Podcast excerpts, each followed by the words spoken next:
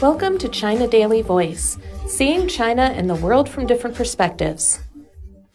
Rural areas get bounced from basketball. One of Herdman Juramt's two biggest accomplishments this weekend was that he and his basketball team won a pair of sheep after coming out on top in a rural amateur competition. We brought the sheep back and gave them to our township government to thank it for supporting us before the match, said the 35 year old herdsman from Ulaanmod town in Horqin right wing front banner Inner Mongolia Autonomous Region. Normally, his daily job is to take care of cow herds and flocks of sheep.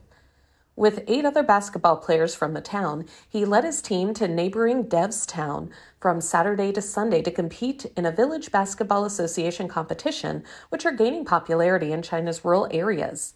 The other accomplishment for me was that I gained many friends from the event, he said. The competition attracted some 400 basketball players in 40 teams from around the banner who are herdsmen like Juramt or business operators or migrant workers, according to the local government. I'm very glad to meet players from other teams, and I'm also looking forward to playing with them in the future, he said. According to Juramt, basketball competitions like this are held in the banner from time to time. More and more herdsmen or villagers are falling in love with playing basketball, he said, adding that the average age on his team is 27 and all are children of herdsmen. In Hebei province, the first provincial level VBA matches kicked off in Xiong'an New Area on Saturday. On the first day of the competition, in Huangwan Village, Qijianfeng Town's team defeated Huangwan Village's team 54 to 50. The VBA will be held across the province, and 16 teams will be selected to participate in the provincial finals at the end of August. The winner and runner up team will represent Hebei in the regional finals, according to the news portal in iHebei, which is one of the competition's co hosts. Eight teams will play in the country's grand finals in October in Taijiang County, Guizhou Province, according to the Ministry of Agriculture and Rural Affairs and the General Administration of Sport.